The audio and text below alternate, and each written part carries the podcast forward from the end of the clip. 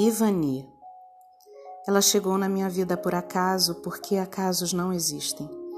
Esperou pacientemente sentada na sala de minha casa, enquanto eu e sua filha nos reuníamos para um trabalho que julgávamos urgente e de suma importância, cujo teor nem me lembro mais.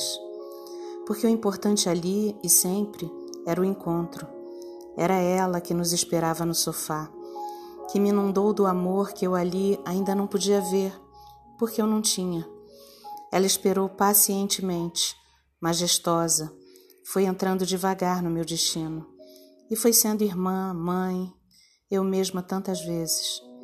Foi a melhor ouvinte, a melhor professora, foi minha conexão com meu passado, minha fé no futuro, me deu chão e céu para sonhar. Ela me ensinou que posso ser o que quiser, mas que primeiro eu preciso ser para mim que não se pode dar o que não se tem e que não é porque não se enxerga que não está lá. Me ensinou que o tom de voz pode acalmar e ela me acalmou muitas vezes. Não me impediu de chorar, porque chorar é derramar sentimento e sentimento é amor.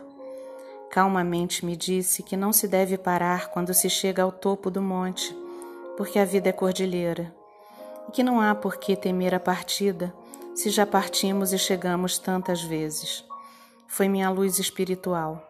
Agora, ela se levantou do sofá da minha sala e partiu.